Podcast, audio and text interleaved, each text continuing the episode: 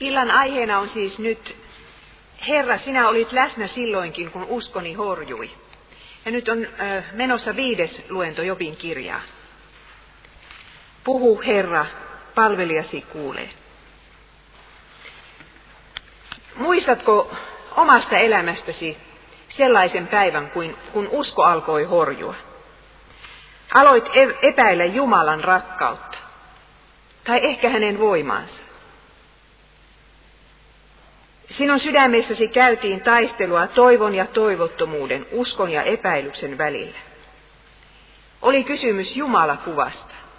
Onko Jumala sinun ystäväsi vai vihollisesi? Ja juuri tästä puhumme tänä iltana. Kuten jo aikaisemmin näimme, niin Jobin usko tuntui aluksi aivan horjumattomalta. Hän pystyi kiittämään Herran nimeä sinä päivänä, kun oli menettänyt omaisuutensa, lapsensa ja terveytensä. Jumala voitti ensimmäisen erän taistelussaan saatanan kanssa Jobin uskosta. Olen ajatellut niin, että ehkäpä Job olisi jatkanutkin Jumalan ylistämistä, jollei näitä kolmea asiaa olisi tapahtunut. Ensimmäinen oli, että sairaus kulutti voimat. Se se on kumma, miten perusteellisesti sairaus saattaa viedä meiltä kaiken uskonkin. Ja toinen asia oli, että Jumala kätki kasvonsa. Jos Job olisi saanut katsella Jumalan kasvoja, niin ehkäpä hän ei olisi äh, mihinkään ahdistukseen joutunutkaan. Ja kolmas asia oli, josta minä olen jo puhunut, ystävät alkoivat syyttää. Nyt siis puhumme ahdistuksesta. Milloin olette kuulleet tästä aiheesta raamattu tuntia? Yleensä me, me ajattelemme, että Jumala siunaa meitä ja auttaa meitä. Harvempi ajattelee meidän aikanamme, että Jumala myös antaa ahdistusta. Tämä ahdistus, anfektel, se, niin kuin se sanotaan skandinaaviskaksi, se on hyvin tavallinen teema, se on ollut tavallinen teema uskonpuhdistuksen ja sen jälkeen ortodoksian aikakauten. Mutta meidän aikanamme siitä ei oikein puhuta mitään. Ahdistus tarkoittaa sitä, että Jumala ottaa omalta lapseltaan ilon ja rauhan kokonaan pois. Jumala ottaa. Kokemus Jumalan avusta ja läsnäolosta katoaa kokonaan. Toivo katoaa, Jumalan rakkautta ei näy missään. Ihminen näkee Jumalan vain selkäpuolelta, niin kuin Luther sanoi. Näkee sen kylmän olkapään. Ikään kuin Jumala ei välittäisi hänestä yhtään vähän. Ja tässä tilanteessa Jumala alkaa näyttää pahalta Jumalalta. Ja jos sitten Jumala osoittautuu pahaksi, niin se, sehän on kauheampaa kuin omaisuuden ja lasten ja terveyden menetys. Silloin maailma on pimeä kaos. Kaikki on yhtä helvettiä. Ja ahdistukseen joutunut ihminen alkaa kaivata kuolemaa. Hän ei voi olla kaipaamatta kuolemaa. Ja niin myös Job. Useita kertoja Job pyytää Jumalaa ottamaan häneltä elämän pois. Esimerkiksi luku 6 ja 9. Jospa Jumala suvaitsisi musertaa minut, ojentaa kätensä ja katkaista elämäni langan. Mutta Jobin uskoa osoittaa se, että hän ei missään vaiheessa suunnittele itsemurhaa. Päinvastoin hän torjuu selvin sanoin vaimonsa sen suuntaisen ehdotuksen, kuten muistatte. Job tietää, että Jumala on hane, antanut hänelle elämän, eikä hän voi itse päättää oman elämänsä pituudesta. Mutta se, että tämä mies jaksaa elää, jatkaa sitä sitkuttamista päivästä päivään, kaiken menetettyäänkin, niin se on minun mielestäni suurin todistus hänen uskostaan Jumalaan. Mutta entä jos Job olisi tehnyt itsemurhan, mitä hänelle olisi tapahtunut? Ensinnäkin hänen läheisensä olisivat joutuneet elämään itsesyytösten vallassa loppuikänsä. Ja toiseksi Jumala olisi hävinnyt vedonlyöntinsä saatanan kanssa. Mutta Jobin pelastusta ja kadotusta koskien me emme voisi langettaa mitään tuomiota, koska epätoivo ei ole kadottava synti. Se on vain yksi synti muiden syntien joukossa. Ja moni ihminen, joka tekee itsemurhan, on epätoivon ja masennuksen vallassa, eikä ole edes täysissä sielun ja ruumiin voimissa. Ja jos tällainen ihminen kuolee uskossa Jeesukseen, niin hän pääsee taivaaseen niin kuin muutkin syntiset. Hän saa anteeksi epätoivonsa ja ää, muut syntinsä. Mutta se, että Jobin vaimo houkutteli Jobia itsemurhaan, se kuulostaa ikään kuin hän olisi houkutellut Jobia myös luopumaan uskosta. Kiroa Jumala ja kuole. Tietysti jos joku sitten kuolee epäuskon vallassa, niin eihän hän voi päästä taivaaseen. Ilman uskoa ei voida pelastua. Mutta minä nyt tällä haluan sanoa, että epätoivo ei ole mikään kadottava synti. Se on yksi synti muiden syntien joukossa. Niin, Jumala siis salaa Jopilta kasvonsa ja on hiljaa. Kuvittelepa, että se ihminen, jota sinä rakastat kaikkein eniten, salaisi sinulta kasvon. Ei haluaisi näyttää niitä. Ei haluaisi nähdä sinua silmissään. Jumalan kasvot, tämä on erittäin tärkeä sanapari raamatussa. Esimerkiksi Herran siunauksessa se toistuu kaksi kertaa. Valista, eli valaise meille kasvosi niin, että me voimme nähdä sinun kasvosi. Käännä kasvosi meidän puoleemme. Tätä on Jumalan siunaus, että me voimme nähdä hänen kasvonsa. Ja sitten helvettiä kutsutaan raamatussa iankaikkiseksi kadotukseksi Jumalan kasvoista.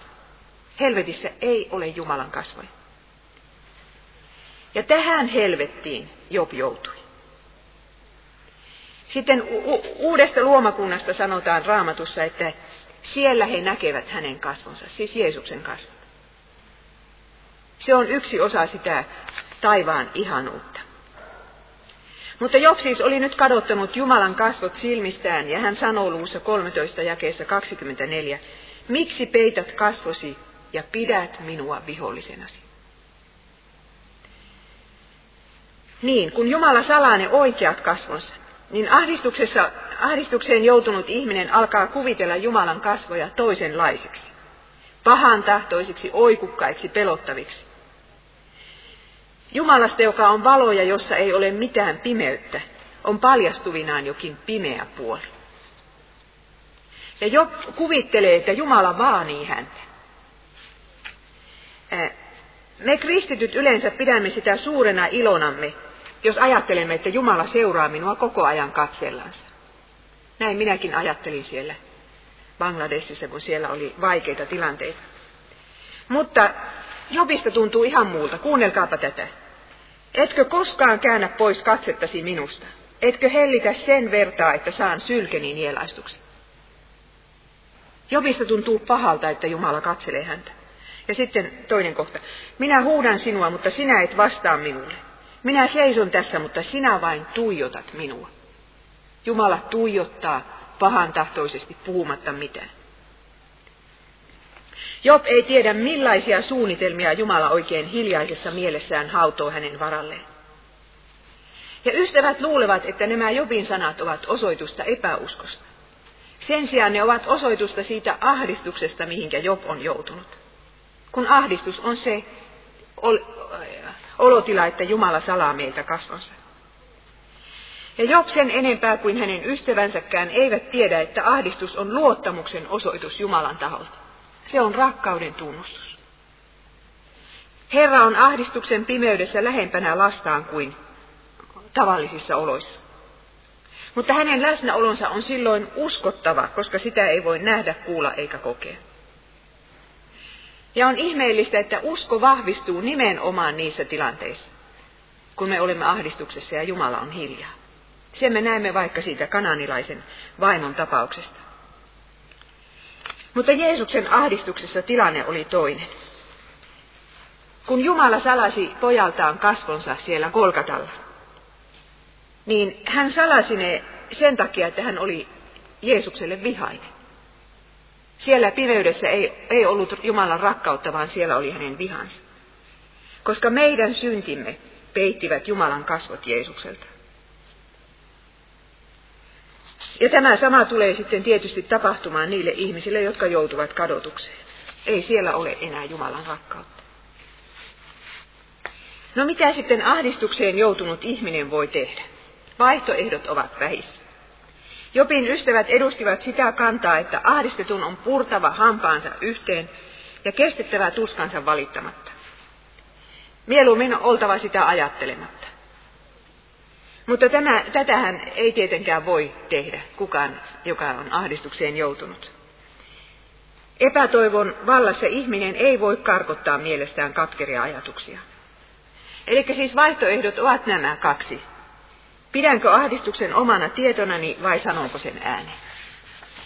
Ja Job valitsee jälkimmäisen vaihtoehdon, hän päättää san huutaa tuskansa julki. Ja ystävät kauhistuvat sitä. Luku 7 ja 11. Nyt en enää pidättele kieltäni. Minun sisintäni ahdistaa, minä puhun. Olen katkera ja huudan tuskani julki.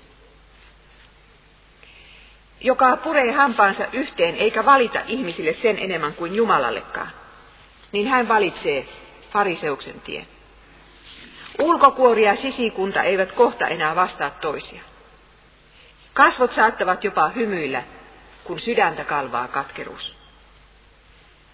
Ihminen saattaa menettää kontaktin kokonaan todelliseen itsensä. Hän ei itsekään tiedä, kuka hän on. Mutta tällainen ihminen saattaa luulla vilpittömästi, että hän on hurskas ja osaansa tyytynyt. Ja tuomitsee sitten toiset, jotka eivät sitä ole tehneet. Mutta minä nyt haluan oikaista tässä yhden mahdollisen väärinkäsityksen. Minä en, en ollenkaan tässä väitä, että Jumalan syyttäminen olisi oikein. Olisi parasta, jos me voisimme tyytyä Jumalan tahtoon, olipa se sitten mikä tahansa. Se olisi osoitusta todellisesta uskosta. Ja näinhän Jeesus teki. Mutta tämä vaihtoehto ei ole yleensä meidän perisyntisten valittavissa. Vaikka me päättäisimme, että minä tyydyn tähän kärsimykseen, niin siitä huolimatta sydämestä nousee kapina. Ja nyt on sitten kysymys siitä, mitä me tälle kapinalle teemme. Salammeko me sen vai sanommeko ääneen? Kapina ja synti ovat täsmälleen yhtä suuria. Kumman vaihtoehdon tahansa me valitsemme. Tai saattaa olla, että vielä suurempi on, jos me haudomme sitä mielessämme. Nyt minä olen keksinyt sellaisen uuden termin, ja sen nimi on katkera rukous. Nimittäin minä muistan vielä elävästi, miltä minusta tuntui, kun minä itse suuren surun keskellä luin tätä Jobia joskus 80-luvulla. Ja, ja yhtäkkiä minä huomasin, että täällä Jobin vuodatuksissa to, kerta toisensa jälkeen on tämä sinä-sana. Eli Job ei puhu pelkästään ystäville, vaan yhtäkkiä hän puhukin Jumalalle. Kapinoilla Job siis tietää sydämensä syvyyksissä, että Jumala on kuulomatkan päässä. Kuunnelkaapa tätä. Voidaanko tällaista vuodatusta teidän mielestänne kutsua rukoukseksi? Luku 7, to, luku 7 jakeesta 16 eteenpäin. Olen saanut tarpeekseni. Päästä jo irti. Minun elämäni on häipyvä henkäys. Etkö voisi hetkeksi kääntää katsettasi pois? Jos olenkin tehnyt syntiä, en kai minä sinulle ole vahinkoa tehnyt, sinä ihmisen vaania. Onko tämä rukousta? Job sanoo tässä Jumalalle, sinä. Ja sitten luvusta 10 jakeesta 8. Sinun kätesi ovat punoneet minut kokoon. Oletko nyt muuttanut mielesi? Aiotko tuhota minut? Sinä annoit minulle elämän, olit uskollinen. Sinun huolenpitosi oli suojanani. Mutta tämä, mikä on minua kohdannut, oli jo valmiina sinun mielessäsi. Nyt minä tiedän, mitä sinä sydämessäsi haudoit. Onko tämä rukousta? Minä olen keksinyt tälle sen termin. Tämä on katkeraa rukousta. Mutta rukous on joka tapauksessa sitä, että me menemme Jeesuksen eteen sellaisina kuin olemme ja sanomme hänelle asiamme sellaisina, miltä ne meistä tuntuvat. Meidän ei tarvitse esittää hänelle kaunisteltua painosta elämäntilanteestamme, vaan me voimme sanoa juuri, miltä meistä tuntuu. Niin Job teki. Hän huusi päin Jumalan kasvoja, mitä hän tästä ajattelee. Ja, mutta yhä uudestaan hän kohdisti sanansa Jumalalle, eikä vain ystäville. Ja vielä viimeisessä puolustuspuheessa melkein viimeisiksi sanoikseen hän sanoo, vastaa nyt minulle kaikki valtias Jumala. Eli Job ei siis pyri tuskansa kanssa Jumalasta poispäin, vaan Jumalaa päin. Ja sitä on usko. Ystävät luulivat, että tämä on epäuskoa. Mutta epäusko ei ilmene niinkään siinä, mitä me Jumalalle sanomme, vaan siinä, ettemme sano hänelle enää mitään. Koska ajattelemme, että hän ei kuuntele, hän ei välitä. Sitä on epäusko. Mutta jos me jotain Jumalalle sanomme, niin sitä on sitten se usko. Ja on hyvin merkille pantavaa se, että Jobin ystävät eivät rukoile koko Jobin kirjassa yhtään kertaa, eivät omasta puolestaan, eivätkä Jobin puolesta. Heillä ei ole Jumalalle mitään sanomista. Jobin usko mainitaan vain yhden kerran Uudessa testamentissa, Jaakob 5.11. Niitä, jotka kestävät loppuun asti, me ylistämme autoeksi. Te olette kuulleet Jobin kestävyydestä ja tiedätte, mihin tulokseen Herra antoi sen johtaa. Hän on laupias ja anteeksi antava. Siis alkukristityt olivat kuulleet Jobin kestävyydestä. Missä Jobin kestävyys tuli ilmi? Se tuli siinä, että hän ei lähtenyt pois Jumalan luota. Silloin kun hän ei enää voinut ylistää, hän valitti, mutta hän ei lähtenyt minnekään Herran edestä. Ja siksi Jaakob julisti Jobin autuaksi. Niitä, jotka kestävät loppuun asti, me ylistämme autuaiksi. Sinunkin kärsimyksellesi tulee kerran loppu. No sitten menemme lukuun 16. Ja sieltä löytyy yksi sydäntä särkevimpiä kuvauksia siitä kurjuudesta, johon Jumala oli Jobin syössyt. Job sanoo, että Jumala pitää häntä myrkkynuoltensa maalitauluna. Tämä sanonta on esiintynyt jo kaksi kertaa aikaisemmin Jobin puheista, mutta nyt hän palaa samaan aiheeseen. Luku 16 ja kestä 7 eteenpäin. Jumala, sinä olet ajanut minut uuvuksiin. Olet tuhonnut ihmiset, joiden keskellä elin. Sinä tartuit minuun tiukasti. Minun sairauteni nousi minua syyttämään. Se todistaa minua vastaan. Jumala jätti minut raakalaisten armoille. Hän työnsi minut roistojen saaliiksi. Kun elin rauhassa, hän tarttui minua niskasta, ravisteli minua, ruhjoi ja rusikoi, ja nosti sitten nuoliensa maalitauluksi. Tällä tavalla teki. Hänen nuolensa osuivat joka puolelle ruumistani, säälimättä hän lävisti minun munuaiseni ja vuodatti sappeni maahan. Jumala ampui Jopiin siis niitä nuoliansa. Piti häntä maalitaulua. Hän löi minun haavan toisensa jälkeen, hän syöksyi kimppuuni kuin soturi. Voiko Jumala tehdä tällaista omalle lapsellensa? Kiinassa tapahtui sodan aikaan, että japanilaiset pitivät kiinalaisia maalitauluina. He harjoittelivat ampumista ja miekkailua tai miekalla tappamista elävät ihmiset maalitaulunansa. Minä näin Japanissa tästä televisio-ohjelman. Ja tulin todella surulliseksi, että tämä kansa, jota minä suuresti rakastan, sillä on sellainen historia. Ei se ole ihme, että, että monet aasialaiset vihaavat japanilaisia vielä tänäkin päivänä. Mutta Jumala näytti Jopista täsmälleen samalta kuin japanilaiset näyttivät kiinalaisista. Eli siis raakalaiselta. Jumala nostaa Jopin seinälle ihan niin kuin me nostamme semmoisen tikkataulun maalitaulun. Ja alkaa ampua. Myrkkynuolia vielä. Ja tulee reikä sinne tänne. Ja kauheata tässä on se, että, että Job ei vain tunne näin, vaan tämä on fakta. Niinhän siinä tapahtui. Hän oli ihan oikeassa. Ja juuri tämän hirvittävän tuskan keskellä syntyy Jobin sydämeen uusi usko ja uusi toivo. Juuri tässä luvussa 16. Maalitauluksi joutunut mies näkee verensä valuvan maahan. Tietysti kun Jumala, Jumalan nuolet osuu tänne, sinne tänne, niin veri valuu maahan. Ja Job muistaa kertomuksen Aabelin kuolemasta. Miten Jumala sanoi Kainille, kuule, veljesi veri huutaa sinulle maasta, minulle maasta. Ja sitten Job lainaa näitä sanoja ja huutaa Jumalalle. Ei vaan hän huutaa maalle. Älä peitä minun vertani maa. Älä tukahduta sen koston huutoa ja 18. Siis tässä tapauksessa veren vuodattaja ei ole kateellinen veli niin kuin Kain oli, vaan itse kaikkivaltias Jumala. Kenen puoleen tässä nyt sitten voi enää kääntyä apua saamaan? Mutta toivo, joka aikaisemmin oli vain vilahtanut Jopin mielessä, niin saa nyt selkeän muodon.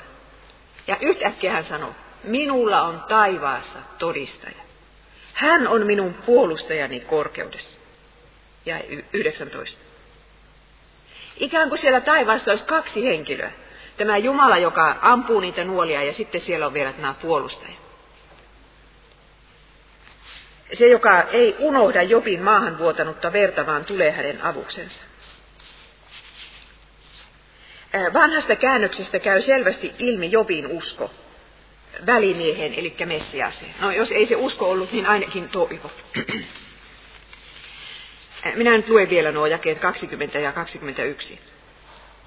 Katso, nytkin on minun todistajani taivaassa ja puolustajani korkeudessa. Ystäväni pitävät minua pilkkanansa. Jumalaan minun silmäni kyynelöiden katsovat, että hän hankkisi miehelle oikeuden Jumalaa vastaan. Ihmislapselle hänen lähimmäistään vastaan. Toisaalta Job nimittää Jumalaksi sitä puolustajaa, joka on korkeudessa. Jumala Jumalaa vastaan. Eli kun muistamme uutta testamenttia, niin meille heti tulee mieleen uuden liiton välimies Jeesus, jonka veri puhuu parempaa kuin Aavelin veri. Puolustaja isän tykönä Jeesus Kristus, joka on vanhuskas. Kärsimyksensä keskeltä Job näkee vilahduksen Jeesuksesta. Hän tajuaa, että Jumala ei ole vain rusikoiva, nuolia ampuva vihollinen, vaan hän on myös omiensa puolustaja. Rakas ystävä, tarvitsitko sinä puolustajaa ennen kuin jouduit ahdistukseen? Ennen kuin tuskan nuolet sinut lävistyvät? Ennen kuin ihmiset sinut hylkäsivät ja silmäsi täyttyivät kyynelistä, niin kuin Job tässä sanoo. Etkö tajunnutkin vasta silloin, että Jeesus on sinun puolustajasi korkeudessa? Hän istuu siellä isän oikealla puolella ja näyttää hänelle haavojaan kun sinun kärsimyksesi, omatuntosi ja toiset ihmiset sinua syyttävät. Jeesus sai nuo haavansa, kun hän asettui Jumalan vihan nuolten maalitauluksi. Kun Jumala ampuu meihin niitä nuoliansa, niin Jeesus ikään kuin meni väliin, että ne nuolet osuvatkin häneen, silloin kun hän siellä ristillä riippui. Ja hän meni väliin siksi, että sinut ja minut voitaisiin Jumalan vihalta säästää. Sen takia Jeesuksen veri puhuu parempaa kuin Aabelin veri, niin kuin hebrealaiskirje 12.24 sanotaan. Ja tällä tavalla Job sai kokea uskon vilahduksen keskellä epätoivoa. Minä en tiedä, jaksaisimmeko me kestää elämäämme, jos ei sitä aina sitä uskon ja toivon vilahdusta olisi. Job sai kokea kirkastetun surun hetken. Hänen uskonsa oli sitä, että hänen silmänsä katsoivat, silmistä vuotivat kyyneleet ja Jumala itse oli ne kyyneleet aiheuttanut, mutta niillä kyyneleisillä silmillä hän katsoo Jumalaan ja odottaa sieltä sitä apua. Mutta sitten epätoivo iskee jälleen. Tuskahan on sellainen, se vyöryy yhä uudestaan sydämeen niin kuin maininki. Meren aalto. Ja seuraavasta luvusta me löydämme yhtä epätoivoisen Jobin kuin ennenkin. Hän aloittaa luvun 17. Henkeäni ahdistaa, päiväni pimenevät, hauta odottaa. Jobista varmaan tuntuu kuin mitään edistystä ei hänen uskon elämässään olisi tapahtunut. Mutta kuitenkin lukija tajuaa, että jokainen tuskan aalto on hivenen verran pienempi kuin edellinen, ikään kuin mainingit meressä. Ja sitten me tulemme siihen lukuun 19, joka on, on niitä keskeisiä lukuja koko Jopin kirjassa.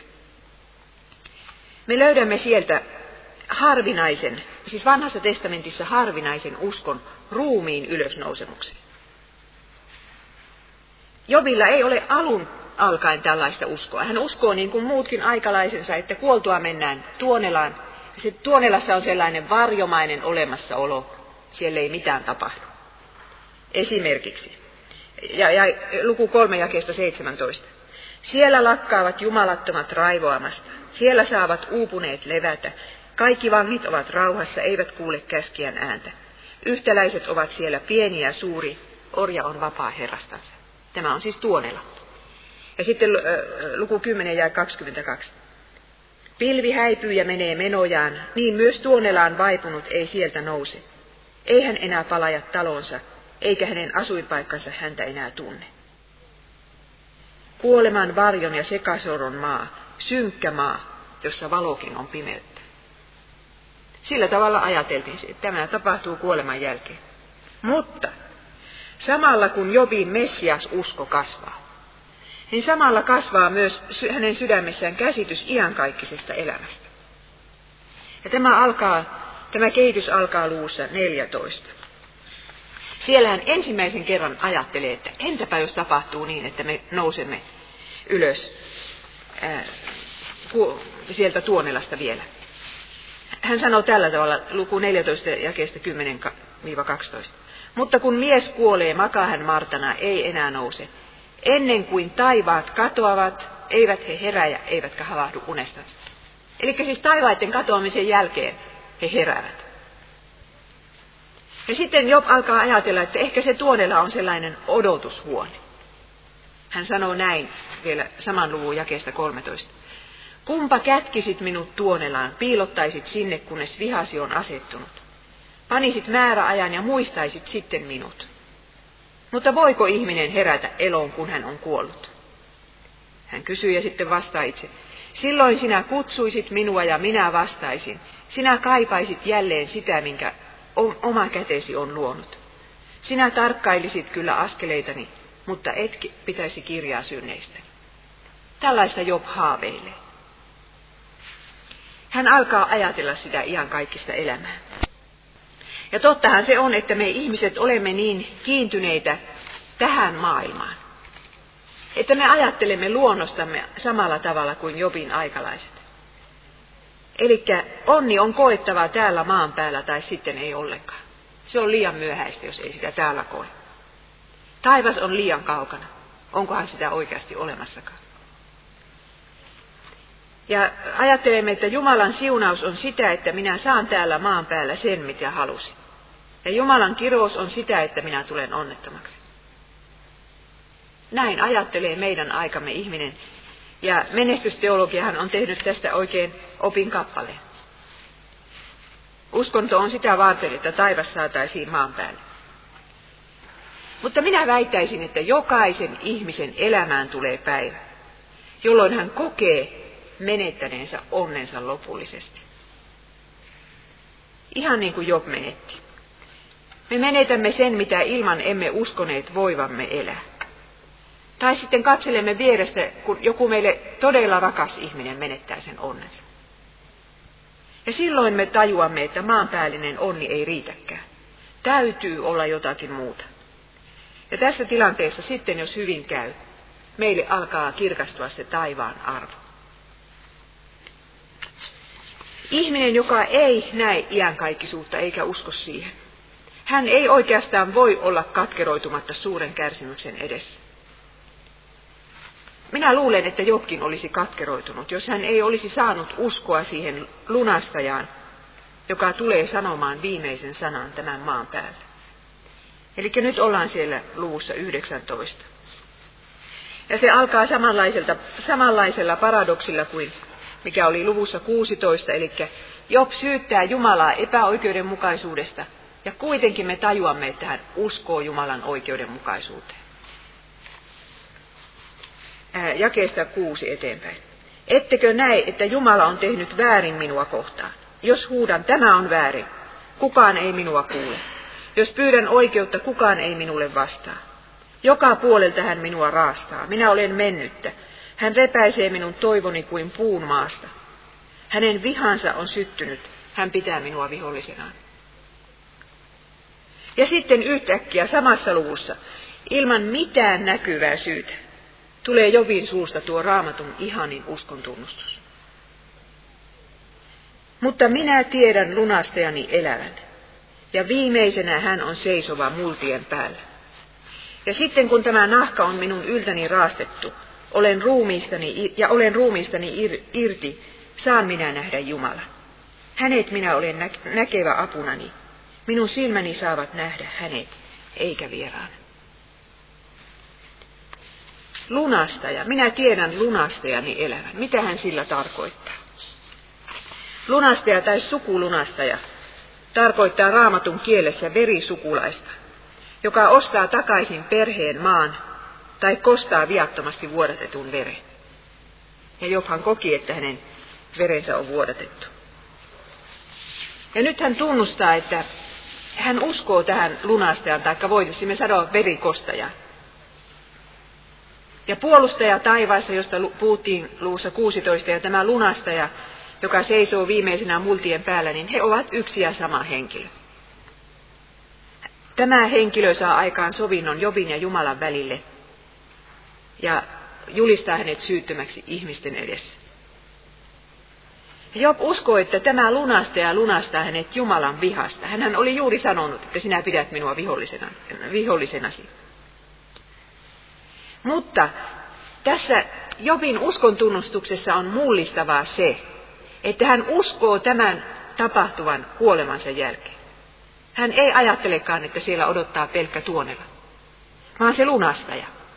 Job sanoo, että kunnes tämä nahka päältäni riistetään. Eli hän ajattelee kuolevansa siihen ihosairauteen, mikä se nyt sitten olikin. Ja sen jälkeen hän saa nähdä Jumalan.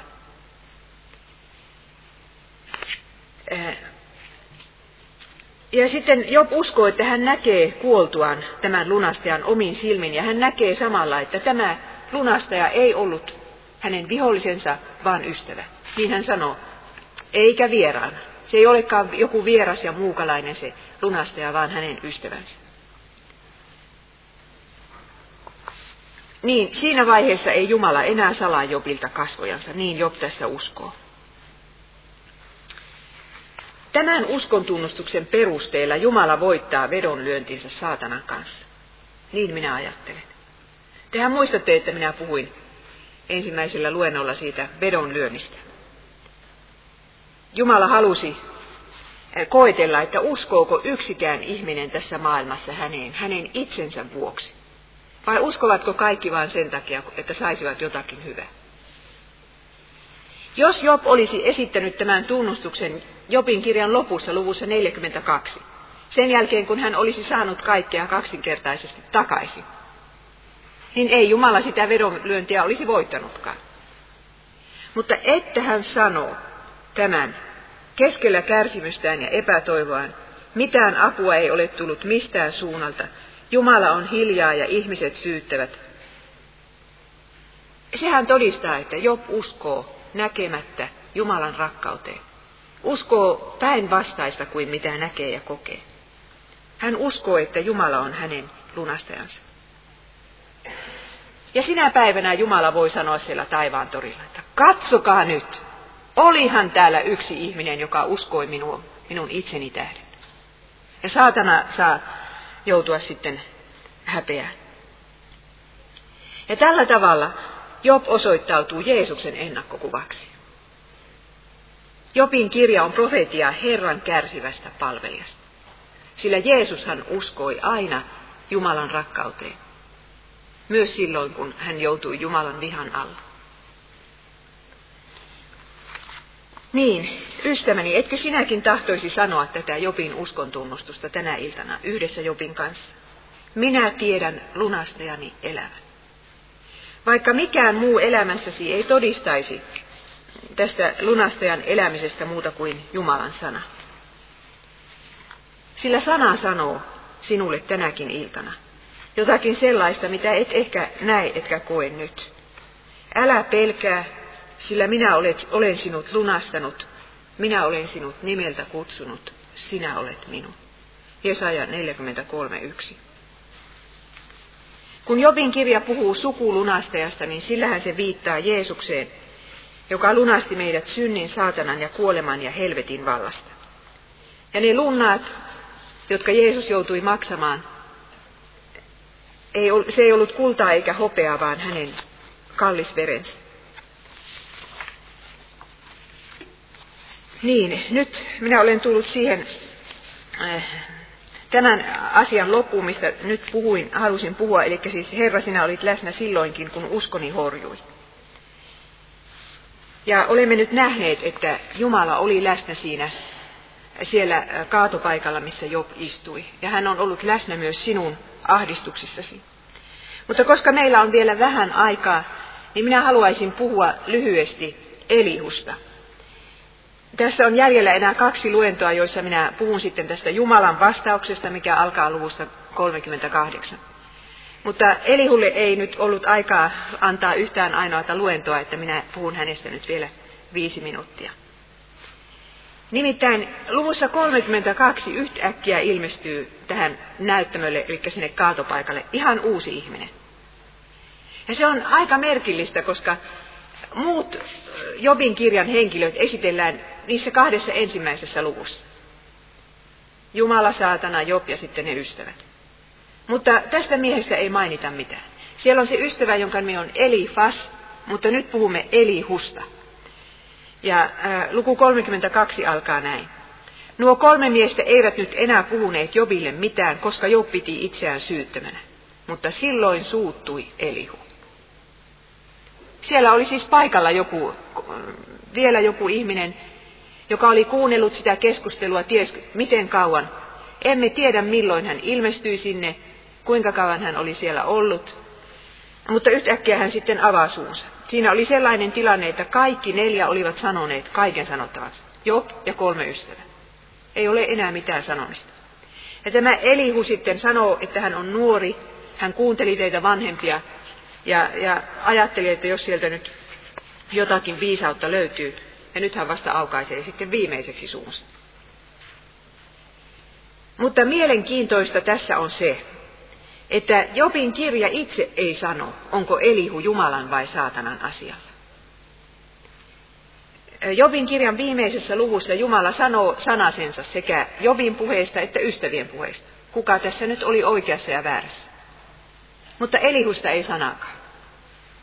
Eli minä annan nyt teille kotiläksyksi, saatte lukea tänä iltana luvut 32-37. Ja miettiä itse, onko tämä Jumalan ääni vai saatanan ääni. Nimittäin jos tutkimme kommentaareja, niin niiden kirjoittajat ovat jyrkästi kahta mieltä. Toiset ovat sitä mieltä, että Elihu oli samanlainen tekopyhä jaarittelija kuin kolme ystävääkin. Hän vain lisää yhden kiven kärsivän Jopin kuormaan. Mutta jotkut muut, kuten vaikka Ulla Vaalen-Senstad, sanovat, että hänen suunsa kautta puhuu Jumalan henki. Niin, totta se kyllä onkin, että Job, ei kun tämä Elihu puhuu, tuntee Messian. Ihan samalla tavalla kuin Jobkin. Puhuu siitä Messiasta. Mutta samalla hän myöskin syyttää Jobia ihan samalla tavalla kuin nämä ystävät. Että ota siitä sitten selvä. Mutta minä olen tullut itse siihen tulokseen ja olen tämän oivalluksen tehnyt aivan itse ilman mitään kommentaaria, että Elihun tärkein tehtävä on se, että hän kääntää Jobin katseen luontoon. Jobilla ei ollut kädessänsä kirjoitettua Jumalan sanaa niin kuin ensimmäisellä luennolla totesi. Job eli samaan aikaan kuin patriarkka Jaakob. Ei silloin mitään raamattua vielä ollut. Hän ei voinut aukaista psalmien kirjaa ja ruveta lukemaan sitä, siitä, että miten hurskaat ovat ennenkin kärsineet. Hänellä ei ollut evankeliumeja, joista hän olisi voinut lukea Jumalan oman pojan yksinäisyydestä, tuskasta ja kuolemasta. Ja ystävät eivät osanneet hänelle Jumalan sanaa julistaa. Miten hän sitten olisi voinut kuulla Jumalan äänen? Job ja hänen ystävänsä olivat viitanneet jo luonnon kirjaan muutaman kerran, kolme kertaa tätä ennen. Mutta varsinaisesti Elihu auttoi Jobia nostamaan katseensa siitä kaatopaikan roskaläjästä taivaalle. Elihu nimittäin sanoi, että myrskyn äänessä kuuluu Jumalan ääni. Ja luonnon kirjaa katselemalla me ihmiset voimmekin oppia yhtä ja toista luojamme viisaudesta ja voimasta. Mutta kärsivä ihminen yleensä on niin itsensä käpertynyt, että ei hän katsokaan muuta kuin oman napansa. Ja ehkä, ehkä sitä ei voi vaatiakaan silloin, kun kärsimys on, on pahimmillaan. Mutta jossakin vaiheessa tulee se hetki, jolloin luonto voisi aloittaa parantavan toimintansa. Jos vaan kärsivä menee ulos ja nostaa katseensa taivaalle, vuorille, pelloille ja metsään. Tämä Elihu tässä ei ole mikään täydellinen sielunhoitaja. Hän on aikansa lapsi ja uskoo syyn ja seurauksen lakiin ja syyttelee Jobia. Hän luulee tietävänsä asiat paremmin kuin kukaan muu. Ja kuitenkin Jumala käyttää tätä puutteellista sielunhoitajaa Jobin apuna. Elihu ajo, aloittaa sen kysymyssarjan, joka Jobin korvissa muuttuu Jumalan ääneksi. Muistattehan sitten, kun Jumala aukaisee suunsa, niin hän kysyy Jobilta kysymyksiä juuri luonnosta. Tilanne luvussa 37 on se, että on ukon ilma. Job istuu kaatopaikalla ystäviensä ympäröimänä. Ukkonen jyrisee ja salamat leimahtelevat. Luonto näyttää suuruutensa ja hallitsemattomuutensa. Ja Elihu kysyy. Ja kesä 14. Kuuntele minua, Job. Nouse tarkkaile ja tutki Jumalan ihmeitä. Ymmärrätkö sinä, miten hän sen kaiken tekee? Miten leimahtaa valo hänen pilvestään? Ymmärrätkö sinä, miten pilvet voivat leijua ilmassa? Käsitätkö kaikki tietävän ihmeet? Näitä kysymyksiä Elihu esittää ja yhtäkkiä hän katoaa näyttämältä. Hänen puheensa katkeaa ikään kuin kesken. Jobin kirjoittaja ei sano, että hän päättyivät Elihun puheet, niin kuin hän sanoi ystävien puheista. Jumala yksinkertaisesti vie sanat sielunhoitajan suusta ja alkaa puhua itse. Ja tähän me sitten palaamme ensi viikolla. Hiljennymme rukoukseen. Kiitämme sinua, rakas vapahtaja, omasta sanastasi. Siitä, että se on elävää, elävää sanaa ja se voi lohduttaa meitä meidän kärsimyksissämme. Kiitämme siitä, että sinä olet antanut meille Jobin kirjan ja todellisen lohdutuksen siihen kirjaan. Kiitos siitä kaikesta, mitä se puhuu sinusta ja sinun kärsimyksestäsi. Me voimme nähdä, miten paljon sinä meitä rakastit. Anna anteeksi kaikki se väärä, millä olemme toisia ihmisiä ja itseämme haavoittaneet omien kärsimystemme keskellä. Kiitos, että sinun anteeksi antamuksesi kuuluu meille. Mutta kiitos myös siitä, että me saamme rukoilla niitä katkeria rukouksia ja sanoa sinulle totuuden itsestämme ja tunteistamme. Meidän ei tarvitse sinulle teeskennellä. Rukoilemme vielä tämän maailman tilanteen puolesta. Jeesus, sinä näet kaikki kärsivät ihmiset Afganistanissa ja kaikkialla muualla. Pyydämme, että siellä ei tapahtuisi verilöylyä. Rukoilemme, että tulisi rauha, ihmiset pääsisivät kotiinsa, terroristit saataisiin kiinni. Ja pyydämme vielä sitäkin, että sinä, Herra Jeesus, tulisit takaisin mahdollisimman pian. Ja autaisit, että me voimme olla valmiina, kun sinä tulet, ja kaikki meidän rakkaamme pääsisivät sinun valtakuntaasi. Jeesuksen nimessä, amen.